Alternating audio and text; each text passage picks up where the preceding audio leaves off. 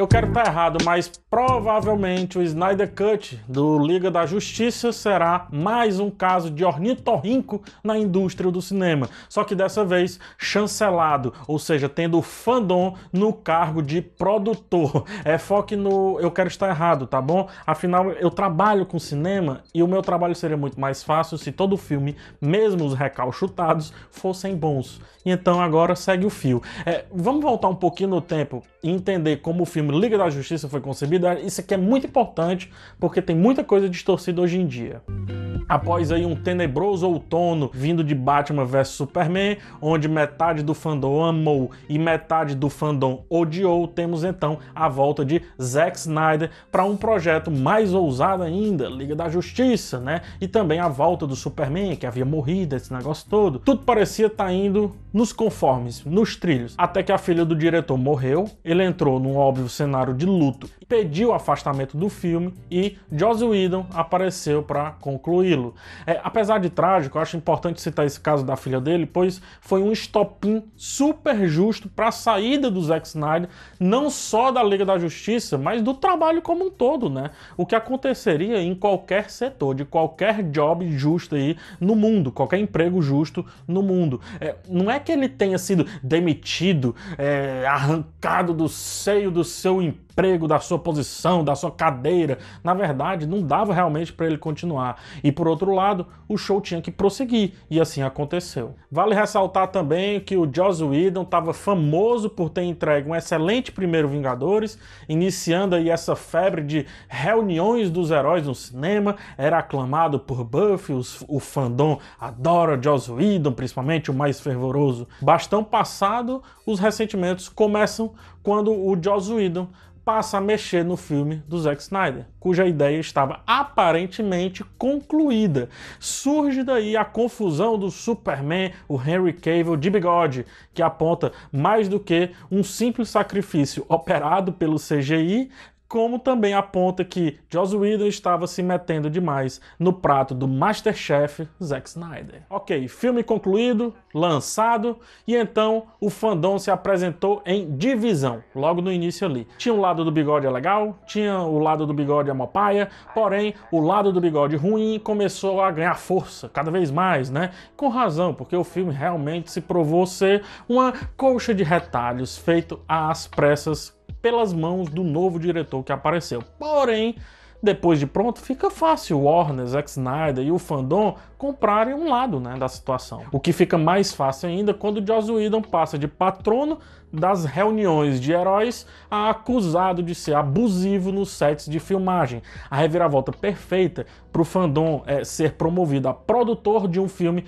que já havia sido lançado. Caso inédito, diga-se de passagem. Não lançar o filme, mas os fãs, todos juntos e uníssono, sendo produtores, a partir das redes sociais. Pronto, daí temos o cenário. Vamos então aos meus pontos. Versão do diretor não é algo ruim, né? O corte do diretor não é algo ruim.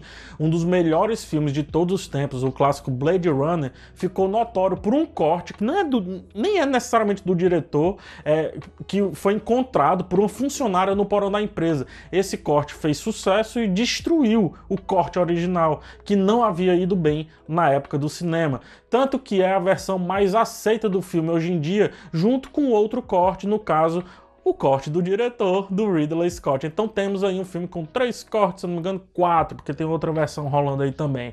Por outro lado, a desculpa esfarrapada mais comum em Hollywood é aquela de que o produtor meteu demais a mão no meu filme, algo que inclusive é recorrente na casa Warner. Sendo assim, o fandom de Liga da Justiça escolheu canonizar um filme que ainda não existe. Não só o fandom do Liga da Justiça, mas do Zack Snyder, que nesse meio tempo ganhou o status de Deus, principalmente pelo público, coisa que incrivelmente supera o goleiro Marcos, restando a esse apenas o cargo de santo, mesmo esse cara nos dando aí uma Copa do Mundo sem corte de diretor nenhum, cara. Olha só. Em resumo, o Snyder Cut é a glória romana do povo, o que não seria errado nem ruim se realmente viesse não com um corte, mas com um novo filme das mãos, aí sim, do Zack Snyder, do começo ao fim, ou seja, a retirada, a força de um imperador e a glorificação de um novo, que é democracia, né?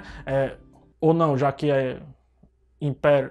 é democracia? Ou seja, mais valeria um filme que fosse reboot ou uma continuação com aquele jeitão de reboot que o pessoal faz, do que o que vai ser feito, que é um papel de parede em cima de uma parede mofada. Partiremos de um filme com problemas, porém acabado, para uma autópsia, onde o corpo será aberto e, a fim de criar músculos em um cadáver antes magro, será enxertado tudo que possível para garantir um cadáver inchado e de grandeza ilusória. Afinal, morto continua sendo morto, mesmo ele estando agora com mais massa do que quando ele estava vivo. Metáforas de lado, não adianta pegar um filme de 2 horas e transformar em algo de 4 horas com cenas que foram sumariamente deletadas pelo próprio diretor durante a produção, por produtores, e que poderiam nem serem aceitas pelo fandom à época. Pintar um uniforme de um personagem que sequer sabe o contexto dessa situação ao qual está inserido, simplesmente para agradar os novos produtores do filme, no caso os fãs,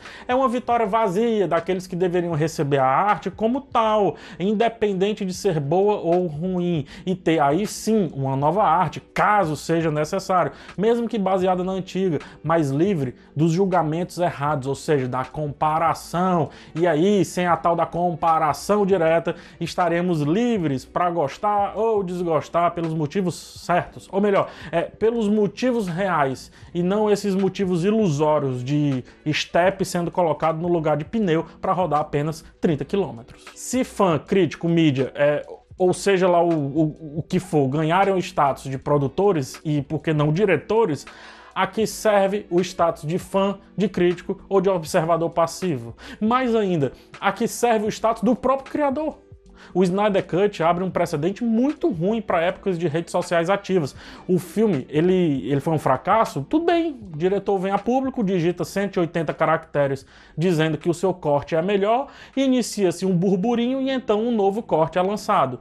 Ganham os estúdios que hoje podem estar lançando uma versão de Liga da Justiça para vender stream para vocês, e você vai cair como um patinho, mas amanhã poderão estar vendendo ingressos, ou melhor, mais ingressos de um filme que já foi esgotado, e você que clamou e chorou por um corte vai acabar dobrando o seu valor de ingresso e não necessariamente sairá amplamente satisfeito, porque ninguém garante isso. Ou seja, você vai cair não só como um pato, mas como um ornitorrinco, e pobre do fã. É sempre o fã que vai dar o seu dinheirinho e não necessariamente vai ser recompensado por isso. Pode anotar aí, quando o primeiro recut falhar, veremos que as boas ideias nem sempre pertencem ao que foi pensado antes, tampouco ao que foi pensado depois. Em alguns cenários, talvez as boas ideias, elas simplesmente não existam. É preciso, então, apostar em um novo cenário. Afinal, tinta preta em parede branca ou tinta preta em parede preta continua sendo tinta preta mesmo você vendo ou não.